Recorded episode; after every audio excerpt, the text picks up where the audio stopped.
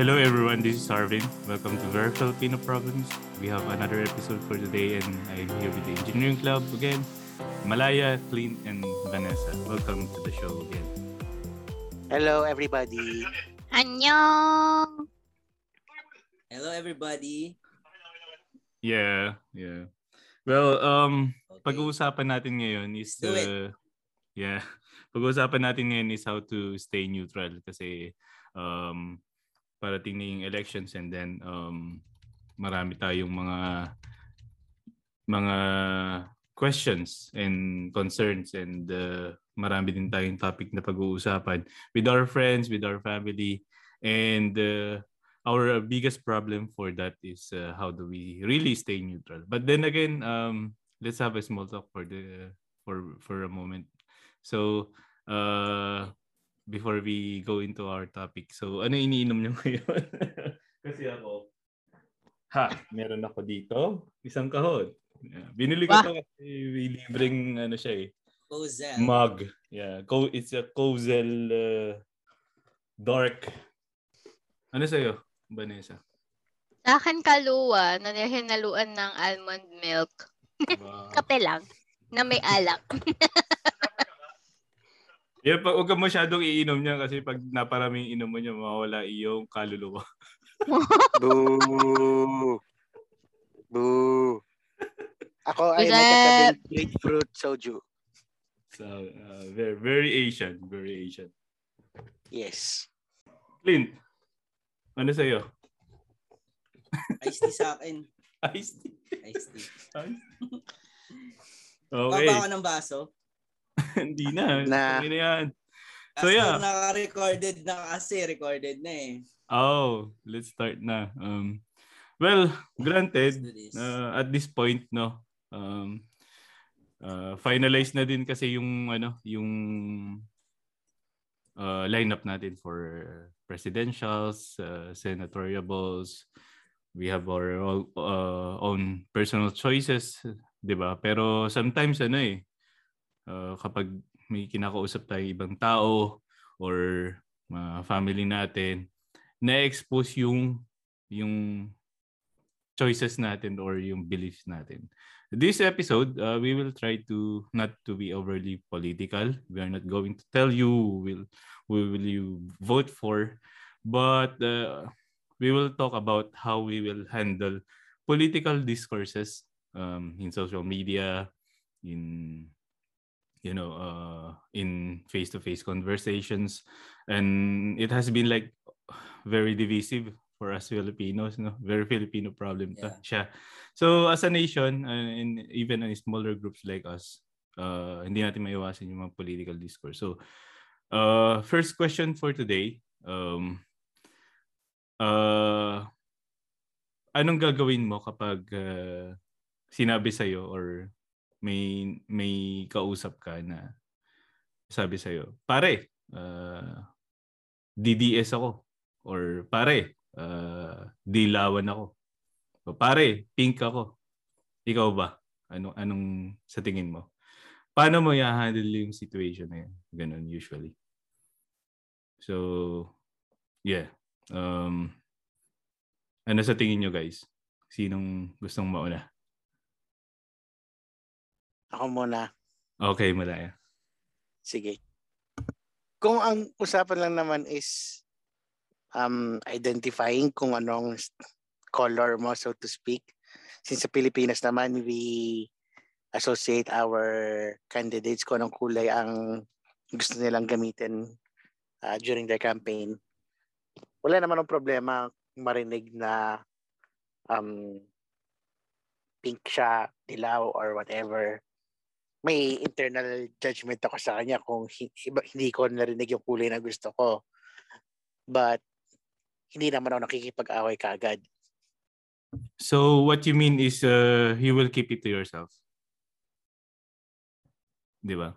Basically, oo. Kasi, um, wala naman akong, hindi ko naman, ano, ah, habol na makipag-away na dapat hindi ka ganyang kulay kasi ganito, ganyan, or what. Kasi hindi rin naman uubra yan sa Pilipino eh. Kapag nakarinig ka na sure na siya sa kulay na pipiliin niya. So might as well, I will sort of respect your opinion na gusto niya yung piliin yung candidate na to. But I cannot uh, turn my back na yung pinipili niyang kulay ay may faults din. May mga cons din naman at maraming maraming red flag din. Um, yeah. But then again, at the end of the day, he will treat uh, everyone else like equally din naman, di ba? Parang wala namang magbabago. Kung trabaho mo siya, he will still work for him as well or her as well. Di ba? I guess, oo.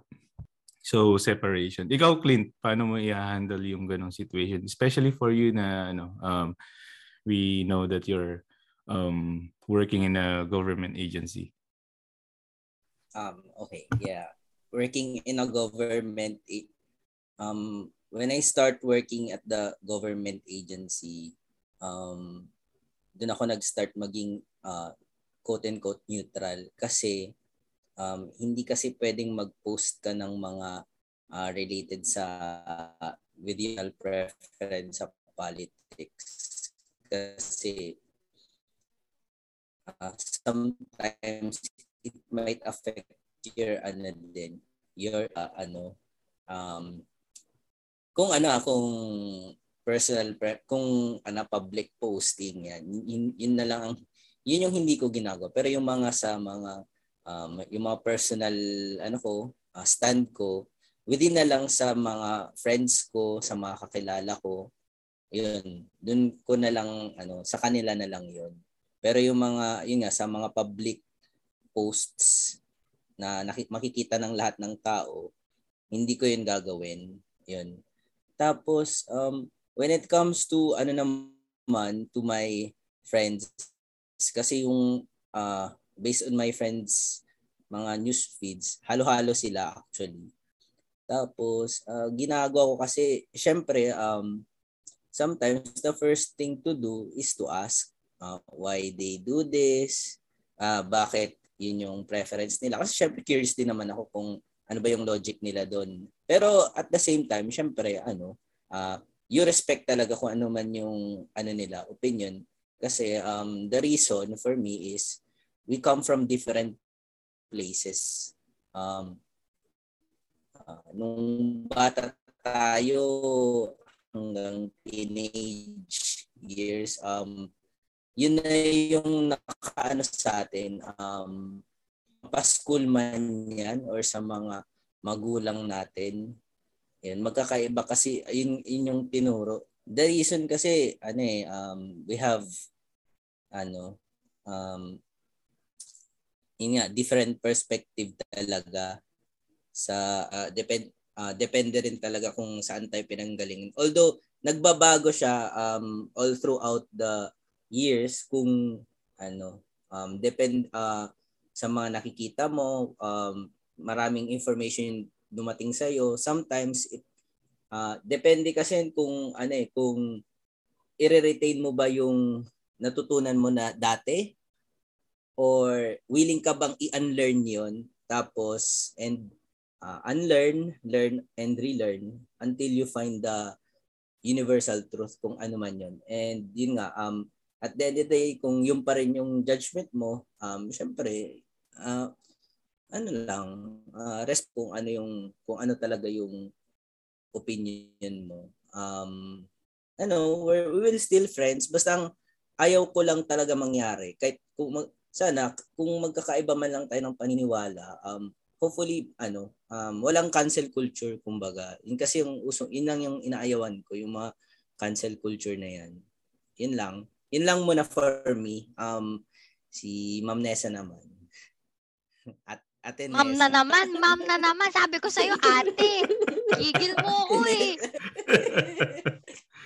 okay, ikaw.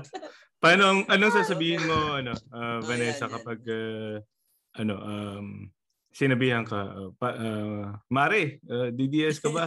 Uh, DDS ako.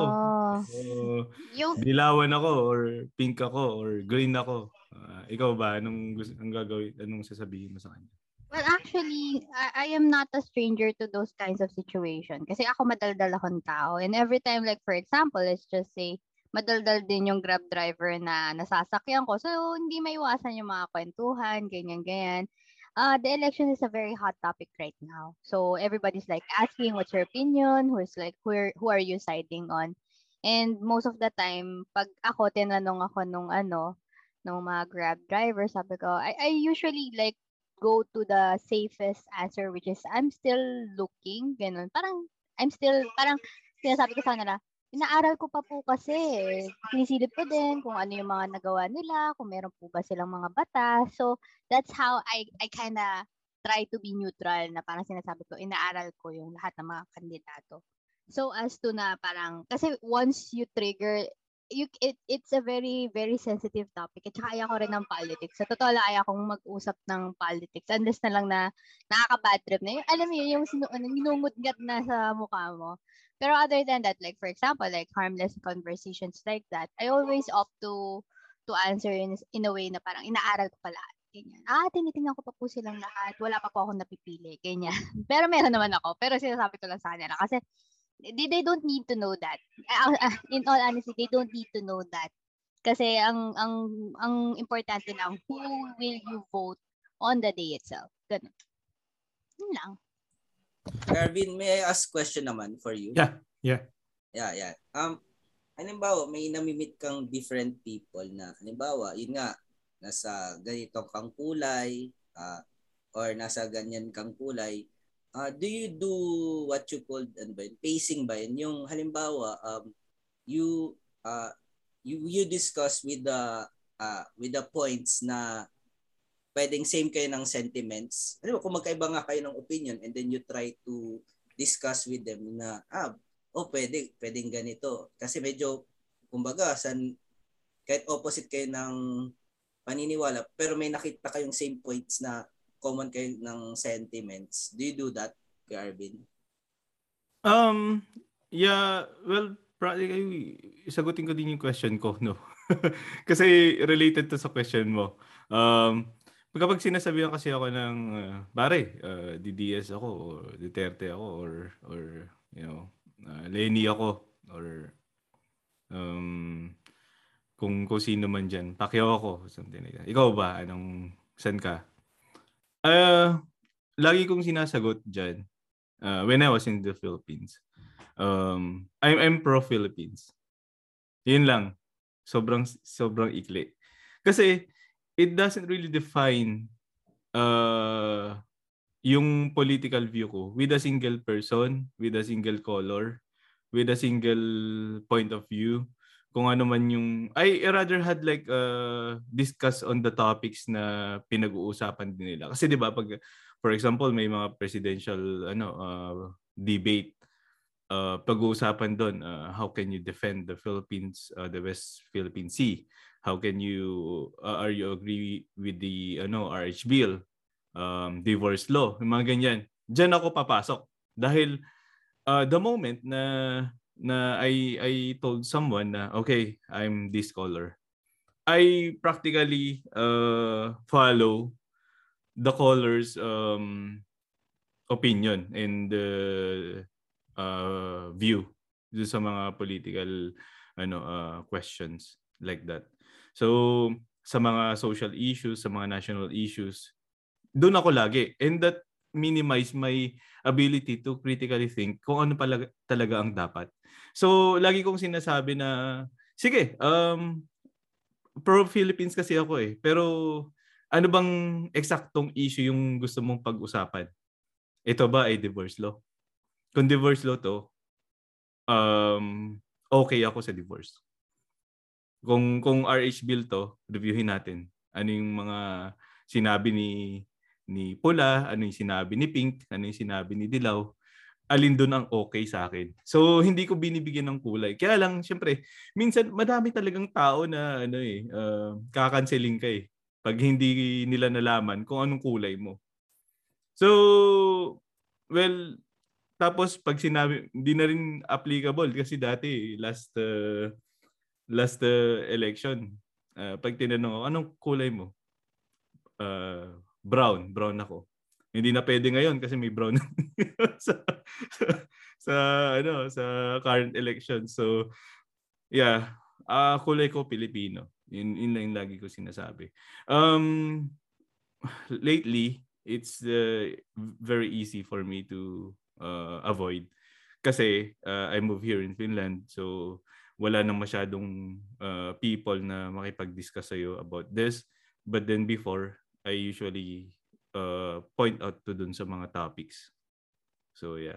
But then, um, I got this new uh, next question, which is like, um, and this is uh, specifically for for uh, non-partisan groups. So, well, basically, um, yung mga nasa government, yan, non-partisan, di ba? So, paano, uh, can you be uh, non-partisan, but at the same time, very opinionated about politics? Like, paano mo siya i- i-handle? And what if, for example, um, there are people na na ano yun um eh, on your work na okay tinatanong sa iyo kung ano yung ano view mo and then syempre nakasalalay dito yung ano mo eh yung yung katayuan mo sa trabaho eh so pag let's say for example nabago yung views mo baka mamaya wala kang ano uh, wala kang promotion wala kang bonuses di ba so paano mo i-handle yun? And ikaw, Clint, uh, paano mo siya i-handle? Uh, are you just keeping it to yourself lang talaga? Ano naman, um, for me kasi it depends upon the people around you muna.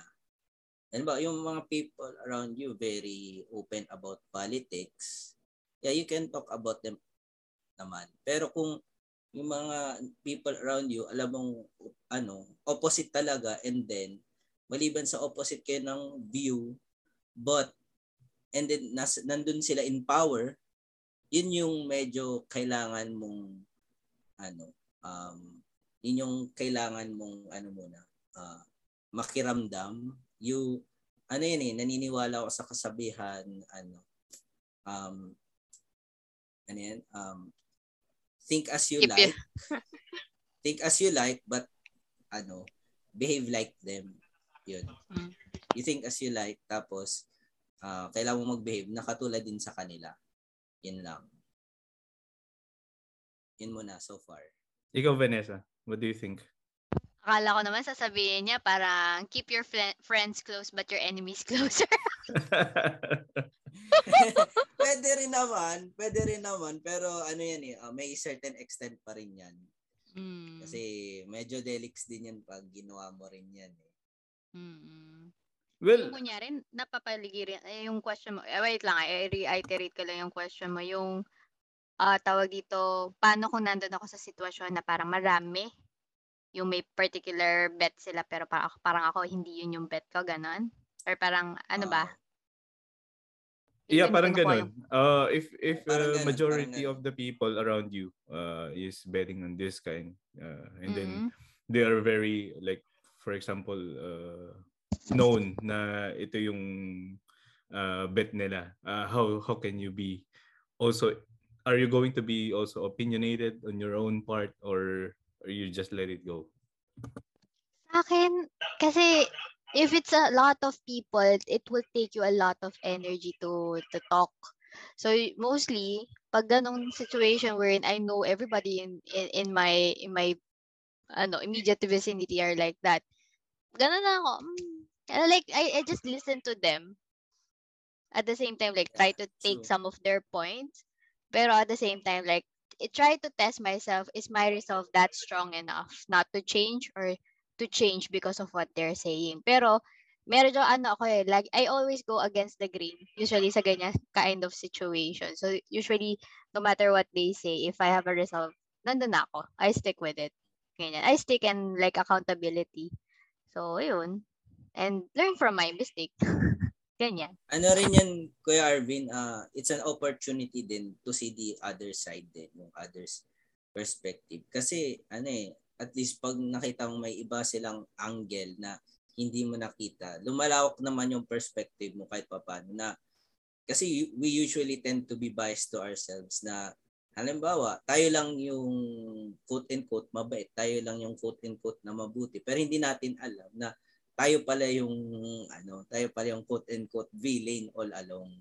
Because with pag ano, um, sometimes we always think na tayo lang yung tama eh. Masyado tayong fixed dun sa quote quote kung ano yung tama. Tapos ano, hindi, kailangan rin talaga i-empty din natin yung cup natin and and ano din uh, evaluate ourselves din kung ano ba yung mas matimbang ganun pa rin dapat how in yun nga it's always to stay another way naman to stay neutral for me. Yun yun lang Kuya Arvin. Yun lang dagdag ko. Si Kuya Malaya naman. Ikaw Malaya what, what are your thoughts about that? Nag-flashback ako bigla sa 2016 kasi yan yung pakiramdam ko noon. Um, well, back in 2016 kasi, nung yung mga tao sa paligid ko nung elections, ah uh, marami ay kontra sa opinion ko. And sila pa yung nagtatanong sa akin, bakit bakit siya?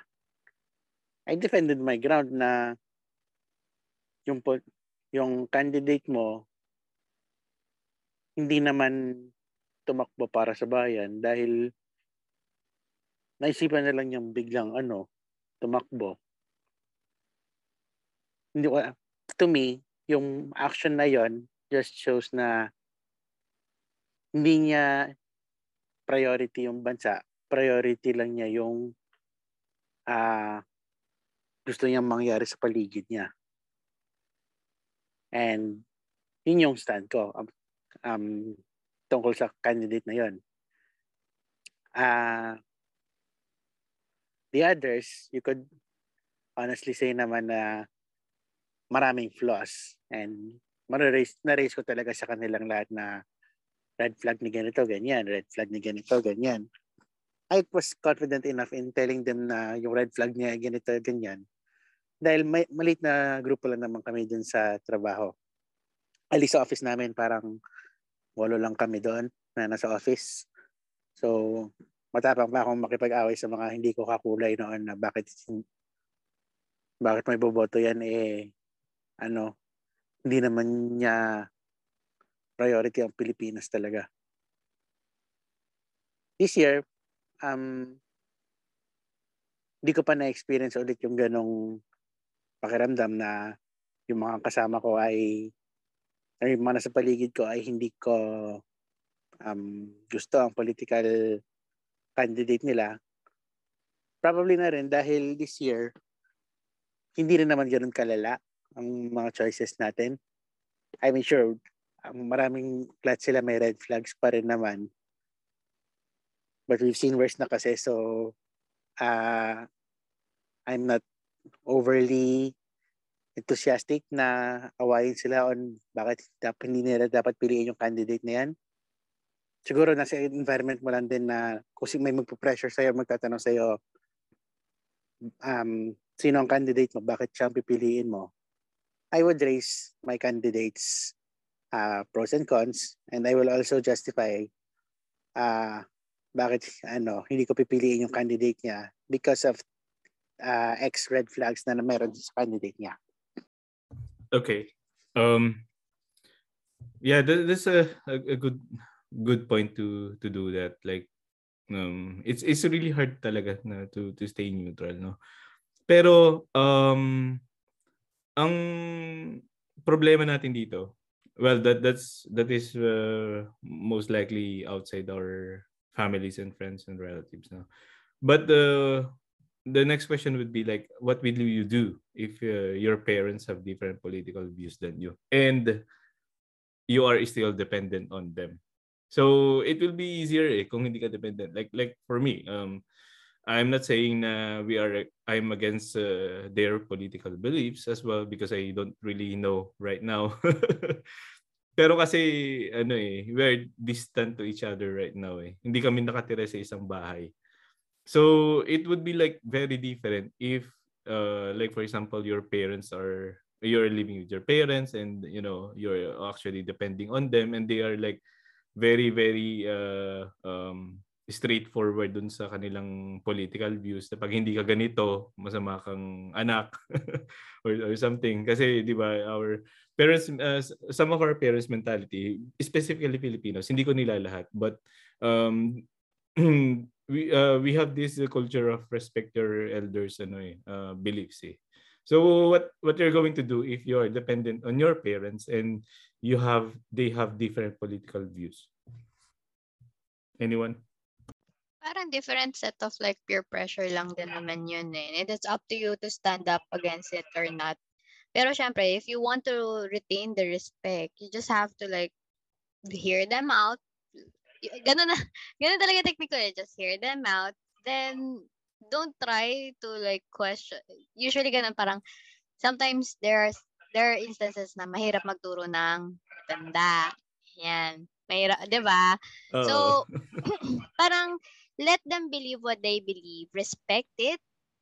Yun, alam mo yun. Pero parang, if, yeah, you're dependent on them. Pero if you have the ability to talk to them, to set boundaries, and they're open for it, and you know that they're they're that type of people that they're open to discussion, then that's the only time you tell, okay, I'm sorry, uh, I know you're that's your your your candidate and I respect it, but I do have my own candidate and this is what I believe. If you know that your parents are that that open-minded, na open to discussion, hindi yung hindi yung pangat ng kandidato, yung mga ganon, then do it. Like set the boundaries. Pero if you know that you, have like a hard-headed, stubborn na parents, usually hindi na lang kinukwento like, oh, ganun ka na lang. Oo na lang, pasok sa, yun usual.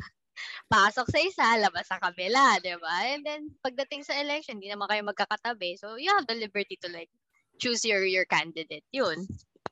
Yeah, that's a, that's a good point actually. Kasi ang hirap din dahil kapag overly dependent ka sa parents mo and you try to contradict their own opinions as well.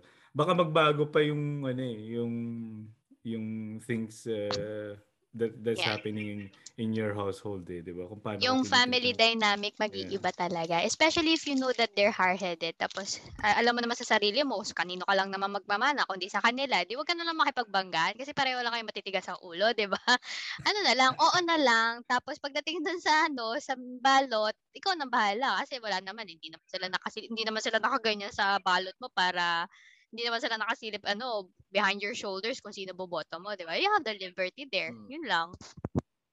Yeah, that's true. That's true. And uh, you know, um, I also believe that uh, yeah, if uh, power comes with the resources, power comes with the money. Diba? Well, kung ikaw dependent ka na, uh, madali siyang sabihin na okay, I have my own view and uh, I can kind of uh, stay with my own view without you hurting my ano uh, my ability to to study, my ability to to ano uh, eat three times a day, di ba?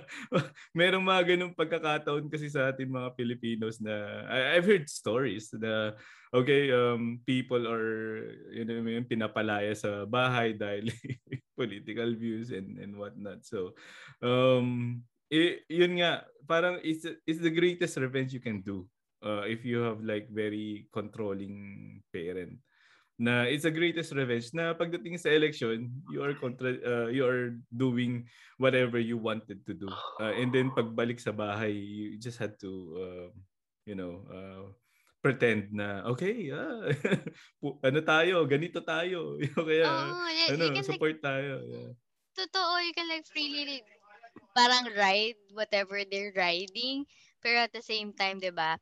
Uh, even though, yeah, it's like, it's their job or it's their responsibility to provide you yung basic human needs like food, mm. shelter, and ano, ano pa isa? Clothing. Mm. O sabihin, dagdag na natin education. Yeah, it's a bad thing. Like, it's kind of like gaslighting na. O pag hindi mo ginawa yung gusto namin, tatanggalin namin isa sa mga basic needs mo. If yeah. you know that they're that kind of person, And you know naman that you have the liberty to decide on the day itself without their influence, di ba? At least you can exercise your freedom there. And then just pretend, mm, oo, yun din yung kinuha ko. You know, just to keep the the the peace inside the ano dynamic, in your dynamic. Ganyan. Oh.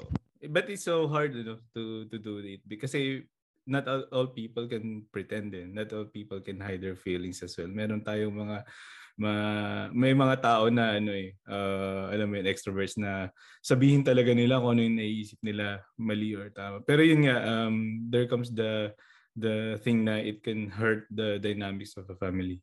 But how about you guys uh, on uh, Malaya and Cleet? Malaya?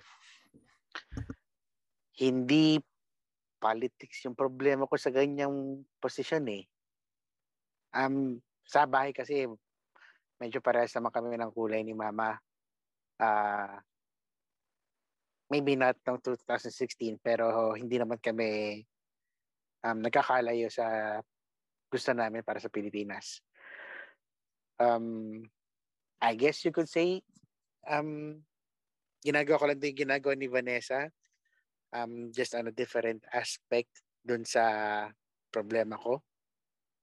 Uh, hindi siya political so hindi ko sasabihin kung uh, anong problem yon But same lang din sa ginagawa ni Vanessa.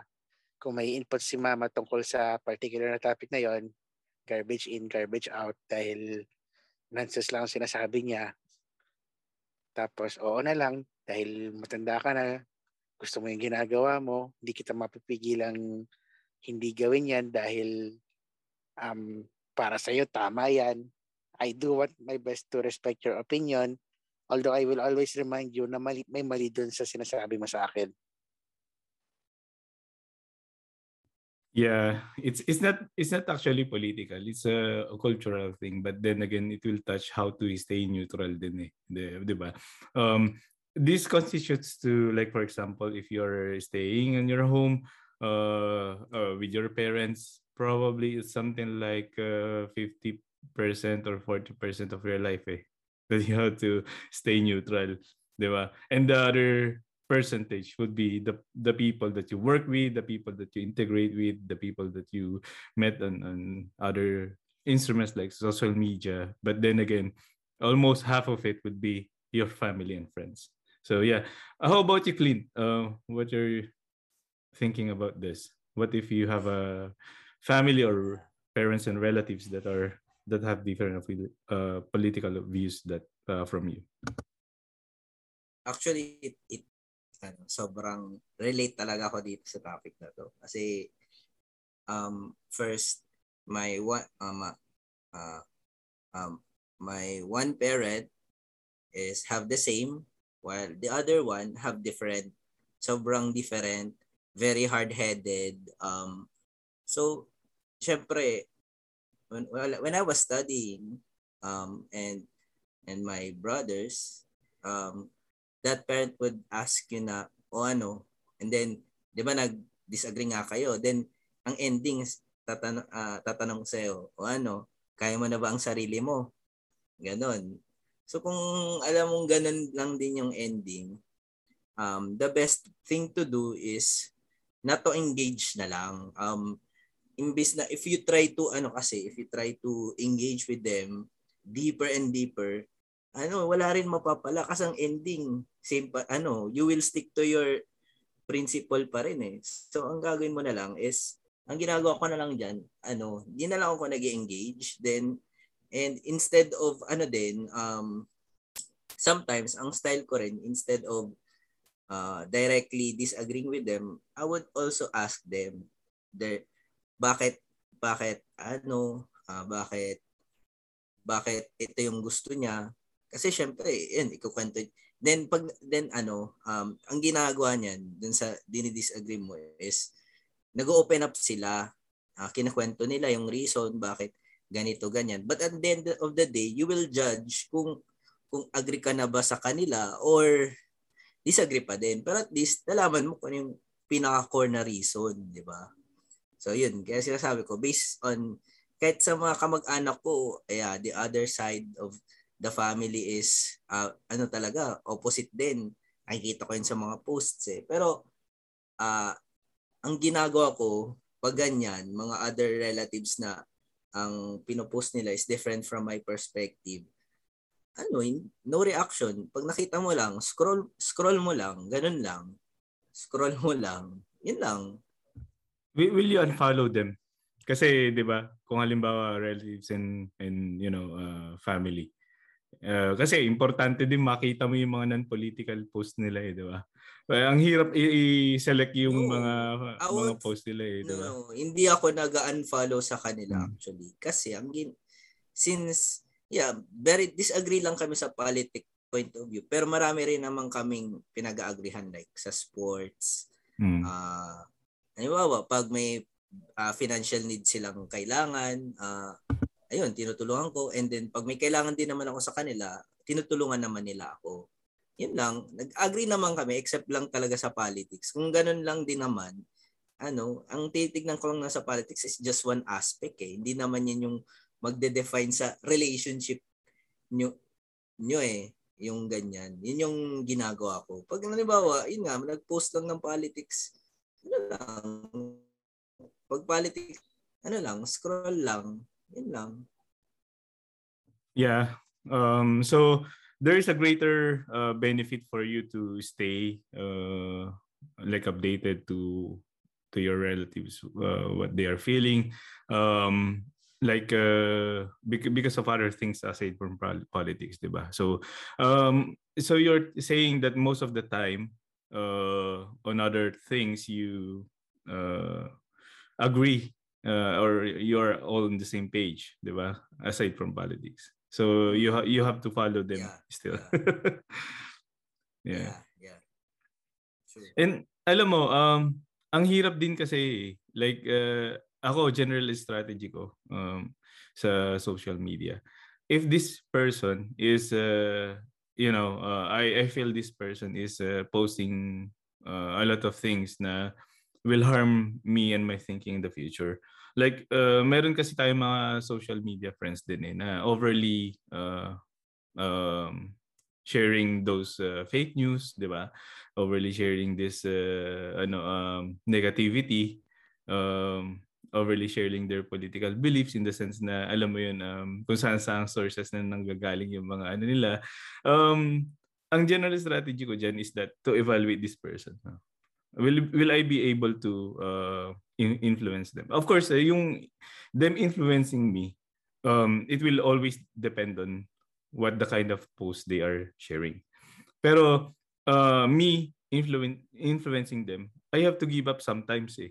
Kasi okay, uh, this this guy is not uh, um, doing good anymore and and my uh, in my daily feed na uh, marami na ding dumadaan dun sa sa sa feed ko na hindi ko nagugustuhan. Uh, uh, I, just unfollow.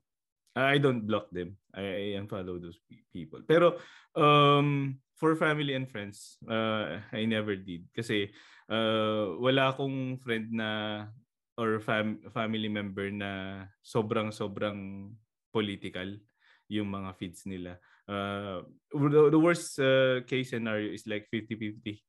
So, yun, munti ko na i-unfollow. Pero, ayun, um, yun nga, parang I evaluate the person and I try to understand if I can influence him to not uh, do bad things. Not not about it's not about poli- political views eh is about uh, don't don't ano um don't share fake news, be factual and and such. But napakahirap, napakahirap talaga niya. Napakahirap niyang ano uh, baguhin ng paniniwala ng ibang tao to the fact na uh, minsan yung mga tao naniniwala din talaga sa hindi makatotohanan ng ano uh, uh, things. So, yun um So this will be like a little bit harder. Yet itaas natin yung next question. Now, what will you do if you have a relative that is uh, running for a government position or not running but uh, serving a government position? Uh, but then but then his or her values are completely different from you.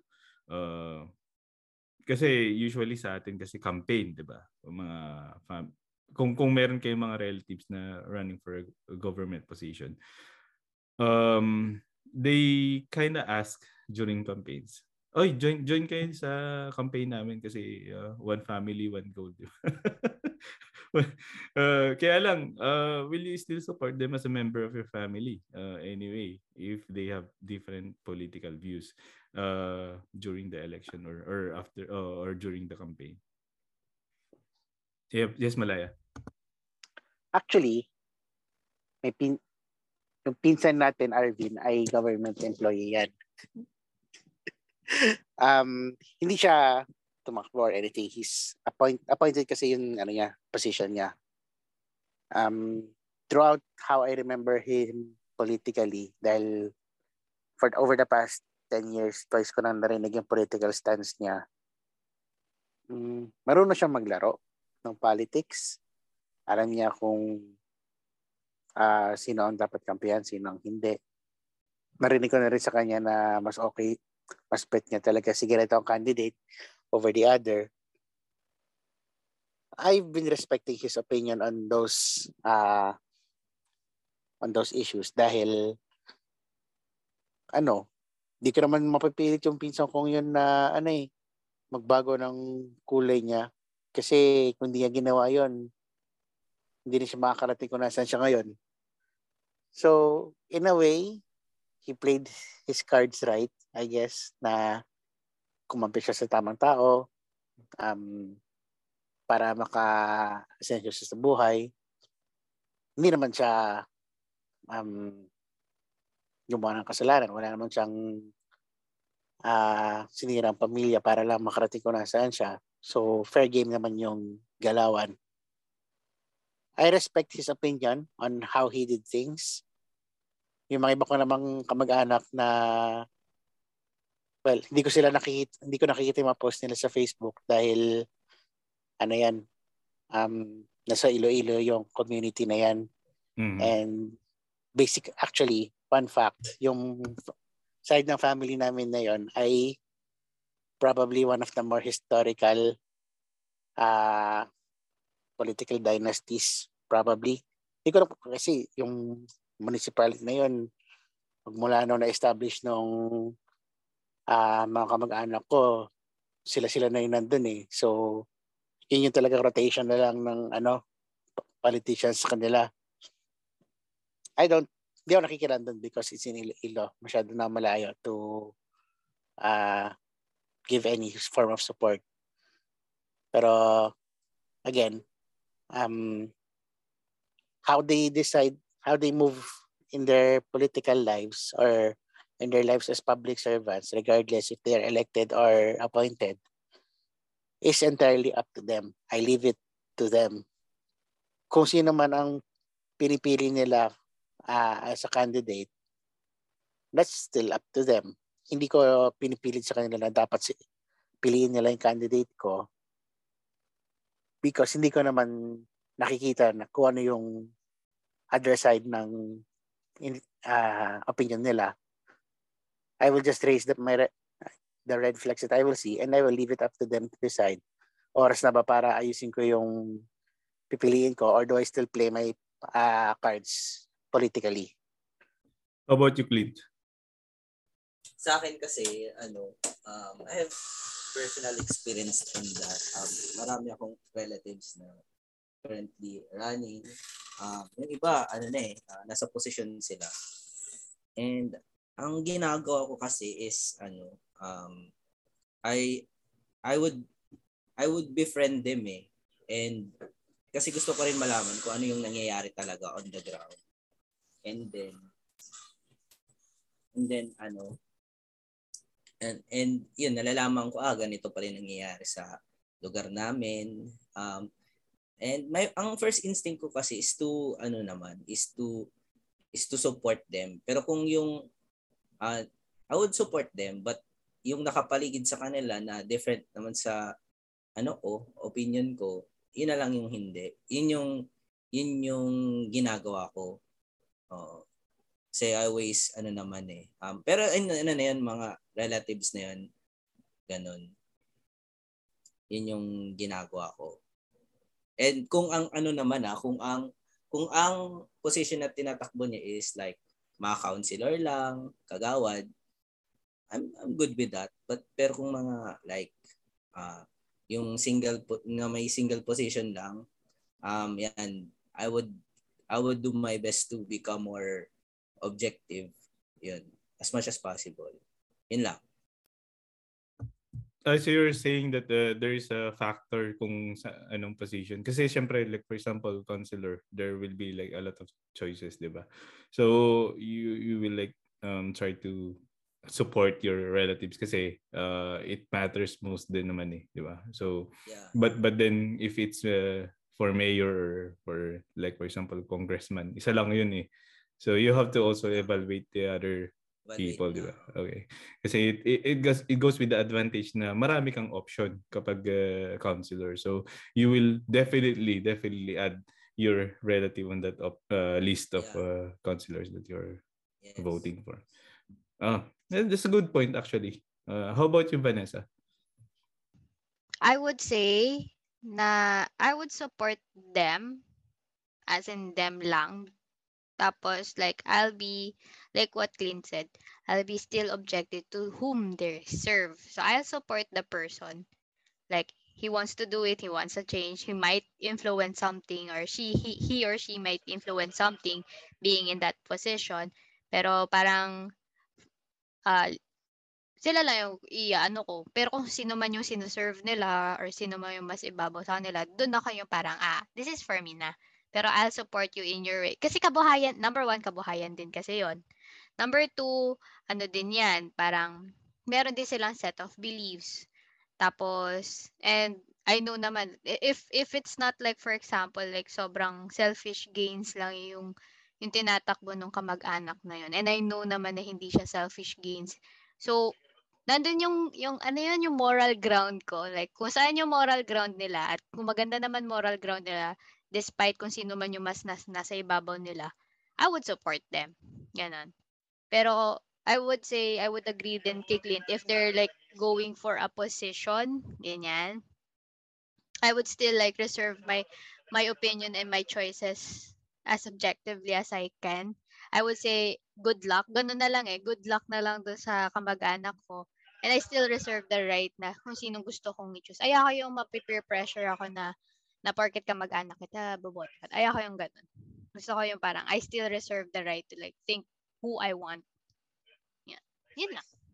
So that's also a good point, no? If they are belonging to a party, you, it doesn't necessarily mean that you will vote for the whole party that your relative is belonging to. But of course, you have to support your relative. Kasi uh, blood is thicker than water. Eh. Yun yung kasabihan natin, di ba? So it's very true to to Filipinos like us. Ako, ano, um, well, uh, personally, I do have a uh, relatives that are in government positions right now. And in the past, they actually also uh, ran for the positions. Um, ang ang akin lang kasi, uh, I always evaluate if uh, uh, for my own and my my own family security, uh, will this be a threat? If I'm going to like, well, of course, uh, nasa apelido yan eh. Uh, itatanong ko sa sarili ko na will this will supporting him will be a threat to my family security? If it's not then um I'll support whatever the the, the belief is. As long as uh, the next question would be uh, yung belief ba niya will be a threat to you know uh, to someone else like uh, like for example if uh, meron kasi akong ano eh uh, thin line between supporting and not supporting my my own relative. Kung naniniwala siya na la- like for example, ah, kailangan pinapatay yung mga ganito, ah, kailangan pinapatay yung mga ganyan. Then I will uh, uh, respectfully ano um I, I, I will respect his beliefs or her beliefs. But then uh, I will uh, refuse to to support. Kasi ano eh um I will stick to my uh, own principles and beliefs na uh, sobrang ano siya extreme yung yung beliefs niya. But then again uh, if uh, it's uh, morally uh, uh, accepted um sometimes kasi may mga beliefs din talaga na magko-contradict sa sarili mong paniniwala. And hindi natin maiiwasan yun kasi alam mo yun, hindi naman natin pinili yung mga relatives natin. So, uh, in the past, I I really uh, um, supported my my relatives and and and my family as well. Pero pero uh, it the, uh, I'm very lucky that it does not happen to me na ano na we have di- different views. Uh, we are we're, we we actually had uh, almost the, on the same page then.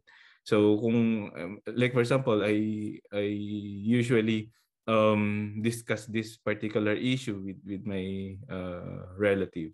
Anong gagawin mo kapag ganito? And then doon ko na kikita sa kanya before uh, na maganda yung hangarin niya para sa bayan.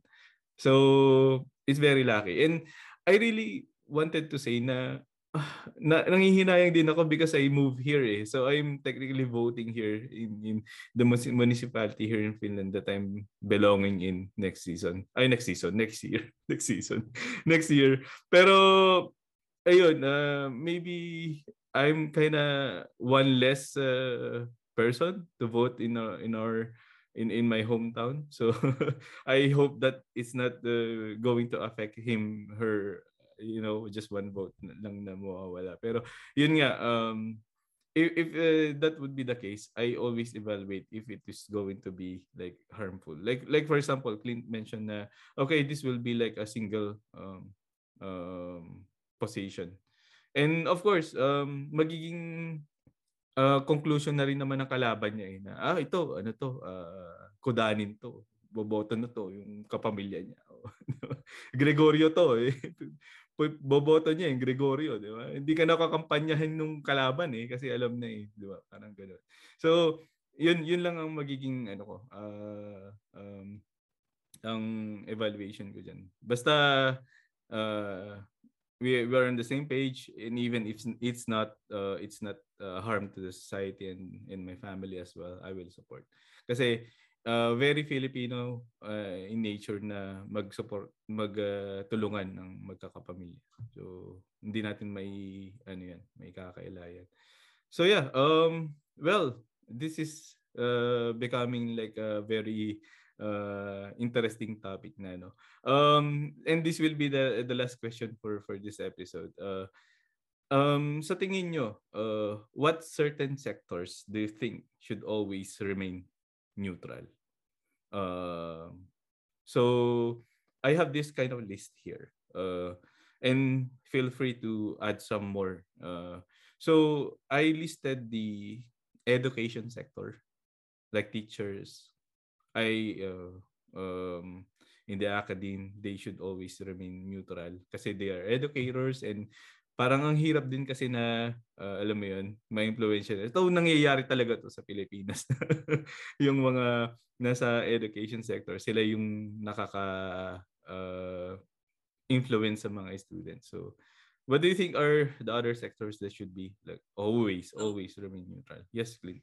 Yeah, Arvin, yung sa education kasi um sa akin, ang mga teachers kasi, they should, sila yung unang source ng mga students eh. So, they should educate the truth. Yung totoo talaga. Hindi yung based on their opinion. Kahit may, kumbaga, kailangan nila ma-separate yung personal opinion nila dun sa pinaka ano yung totoong opi- yung totoo talaga na ma-share niyo sa mga students yun yung kailangan gawin ng mga educate yung mga nasa education sectors. And y- yun lang, that's that's it for that's that's it for me. Yun muna. So so you are uh, trying to say that dapat factual yung ano, yung ituturo, no? At, uh, yes, yung mga factual lang. Kasi hindi naman yan may iwasan eh na hmm. talagang kailangan din pumili ng teacher nung kung ano yung dapat nilang ano ba yung mga things na kailangan nilang maituro sa estudyante na na yun yung facts yun yun muna pero do you think na kailangan itakal din yung politics? Well, of course, uh, for those uh, subjects that are political in nature, like um, yeah. uh, constitution history. and whatever. Yeah, history. Yung history, uh, yung history, yun, yung based lang dun sa facts ng history, based on the solid evidences kung ano yung source na ginamit. Yun lang yung ikwento nila sa mga students nila.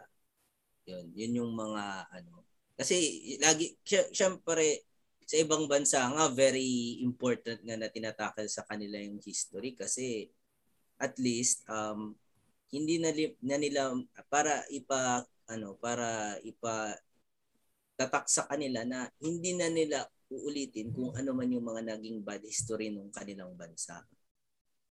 Yun. Okay. How about you, Malaya? What do you think? Ako, affected ako sa sinabi ni Clint dahil yung grade 3 teacher ko, nakita ko hindi gusto ang candidate niya sa Facebook. And doon ako nainis dahil grade pagbata ka kasi maniniwala ang teacher ang pinaniniwalaan mo eh among your parents and other adults na close sa iyo pero yun nga um the fact na yung teacher na mismo ang nagpo-post ng political opinion niya na ito ang iboboto niya. And you know for a fact na te- na may access yung teacher na yun sa mga bata.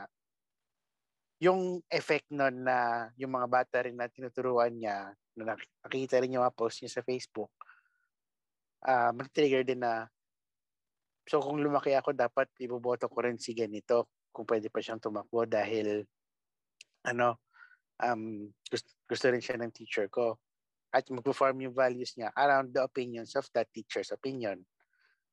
Doon ako, ano, nasa takot para sa Pilipinas dahil ultimo yung mga nasa education sector, pumipili pa rin ng katakot-takot na kandidato kahit na sila na mismo dapat yung instrument na magsasabi sa bata, ganito ang ginawa ng candidate na to ng mga panahon na to, which are already considered bad and wrong, pero iboboto ko pa rin siya. Yes yun. Makita yun ng bata, pwede ko palang gawin yun. Pwede ko palang iboto yung ganun. Nasabi ng teacher ko dati, pwede pala yun. Kaya as much as possible, teacher, the education sector should not be neutral. The education sector should be factual. And the education sector should not be uh, condition, even indirectly conditioning their the use on who they should vote. Dahil sila na rin yung magkakos ng downfall sa gusto nilang sa inisip nilang future para sa atin. Yeah, that's true. Um, and there will be like a gray area on that part, ba? Kasi it's easy to say that I'm not influencing anything. I was just like saying what's happening before if that will be like a history class, di ba? So, yun nga, importante talaga factual eh. And that's something na uh, very rare in our Filipino culture right now. Uh, you can see in social media na, okay, these are like not right to be uh, shared upon. So, how about you, Vanessa? What you're talking, uh, what you're thinking about this? Hindi. Kasi no contest naman about the education sector. Actually, if anything, they, sh- they, they should be the most vigilant because they're always, they always end up at the short end of the stick ba? Tama ba yung term na yun? nasa short end of the stick sila lagi. Eh, and lagi silang ano. And other than that, like, I don't know if if there are any like put political like standing ng health health department but I do yun yun yung health yung environmental tsaka yung education yan yung mga sectors na dapat neutral sila kasi sila yung laging nasa short end of the stick kumbaga after toss because it's always the business sector yung ano eh, nagiging focus ng kung sino mang umuupo eh. Yeah. I don't know. I... How about uh, religious sector? What do you think, guys? Do you, do, do you think it sh- should always remain neutral neutral or they have the the say? kasi syempre madaling sabihin kasi like for example in, in the religious sector eh okay mga kasapi natin sa religion we have to support them whatever the views are, 'di ba? But then do you think there they should be really neutral din kasi is an important part of our cultures and tradition eh. Definitely. Religious sector, definitely. Mm. Even though the sad reality hindi tayo ganun, pero definitely yeah. they should be one. Like, they're just like teachers, you know. Okay. They they preach on a lot of people regularly, not only on Sundays, diba? They're like even there are like masses even on a weekdays, no matter what religious sector that is. And whatever they say, like people, especially those people who is like very, very passionate about their religion or their faith, like whatever their pastor says, they, they listen intently and they follow. And it's always like parang, if they can be neutral and alam mo yun, neutral and objective and let the people like think for themselves. Yun yung sanang utopia na mm. magandang i-achieve. Ayun. How about Definitely, Malaya? I agree. The sad reality of the Philippines is may grupo tayo na hindi ganun eh. um, I want them to be truthful then. I want them to be factual then about um, how they see their ano uh, how they want the country to be uh, governed. Kasi at the end of the day, the church will always still have a, a say in politics because the people who are in the church are also citizens of your country. Naniniwala ako na hindi da, di porket nakasulat sa constitution natin na may separation of church and state, eh, ibig sabihin eh, walang say ang simbahan sa paano tumakbo ang gobyerno mo. Naniniwala ko na yung part na sinasabi nilang separation of church and state is hindi dapat porke batas ng simbahan yan ay dapat batas na rin ng ng or polisiya na rin yan ng uh, gobyerno mo. So, yun yung idea ko lang sa yun yung ano, pagkakaintindi ko sa separation of church and state, not yung hindi dapat makialam ang church sa ginagawa ng state.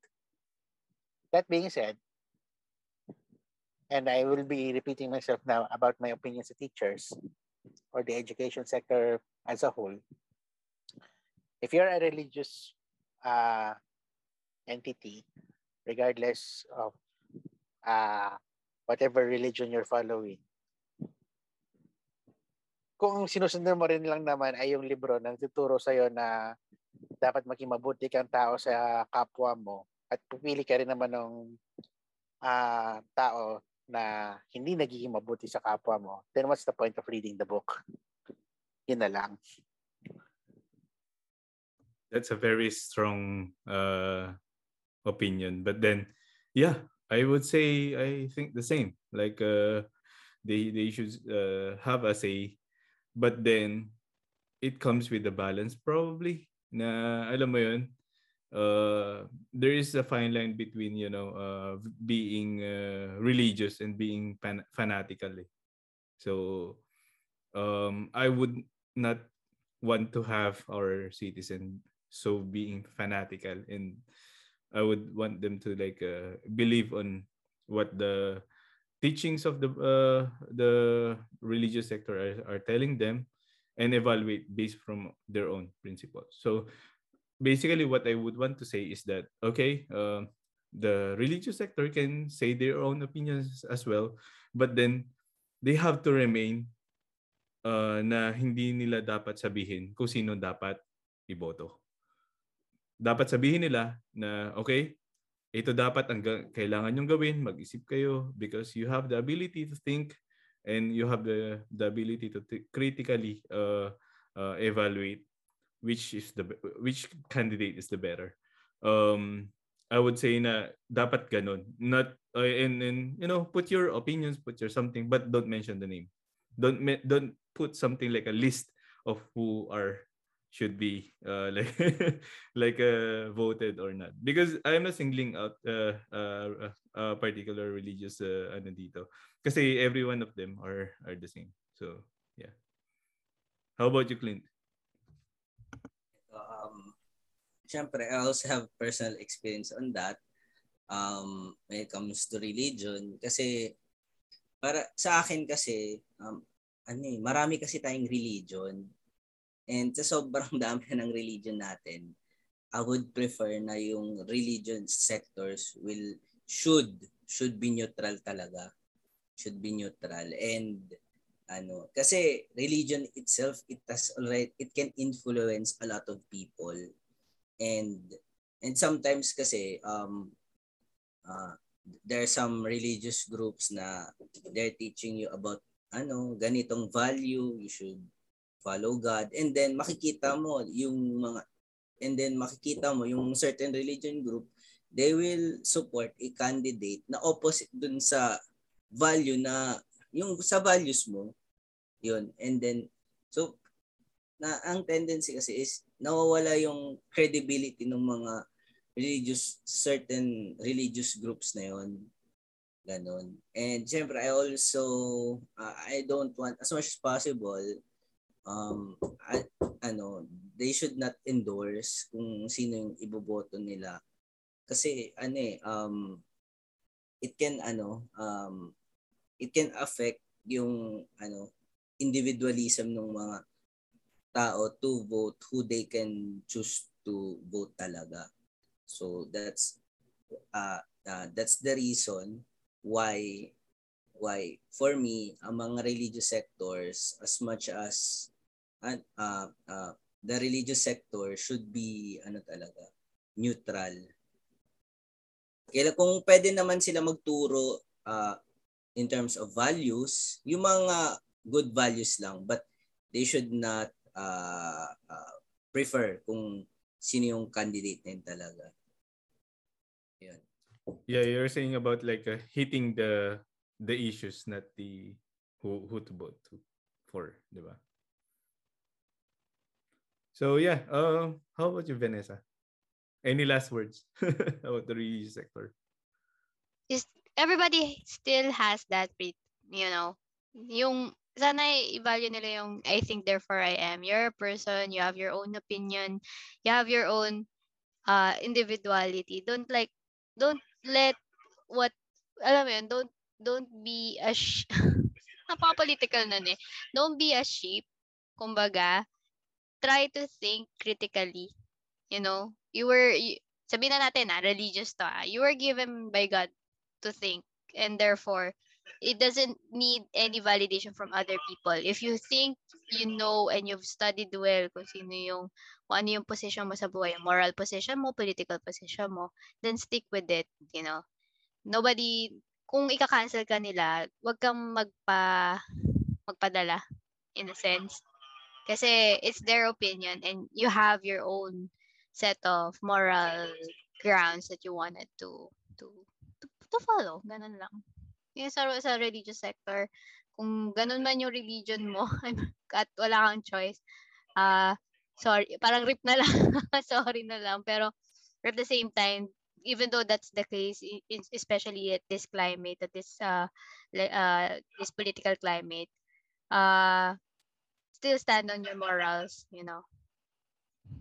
Ikaw na lang. Ikaw na lang mag-lead ng sarili mo to do the the good things despite na kung may mga kung nando ka sa position na wala ka talagang choice. Yeah. Very good. Very good. Um, point kasi ayun, I think we already touched everything. Uh, and uh, it's very important to stay neutral at these times, you know, to you know maintain your relationships, maintain your your uh, what you're doing in your life after these elections after someone else is like uh, um, elected in the positions even though we don't really like those people we, even if we supported those people um, we remain neutral and we should be able to support philippines as it is you know whoever the color whatever our colors are so yeah this is a good episode and i have to copy it off so um, thanks, guys, um, for bringing your view. And um, yeah, this is Very Filipino Problems. Uh, signing off. Thank you, guys. Bye-bye. Bye. Bye-bye, everybody. Yep. Bye.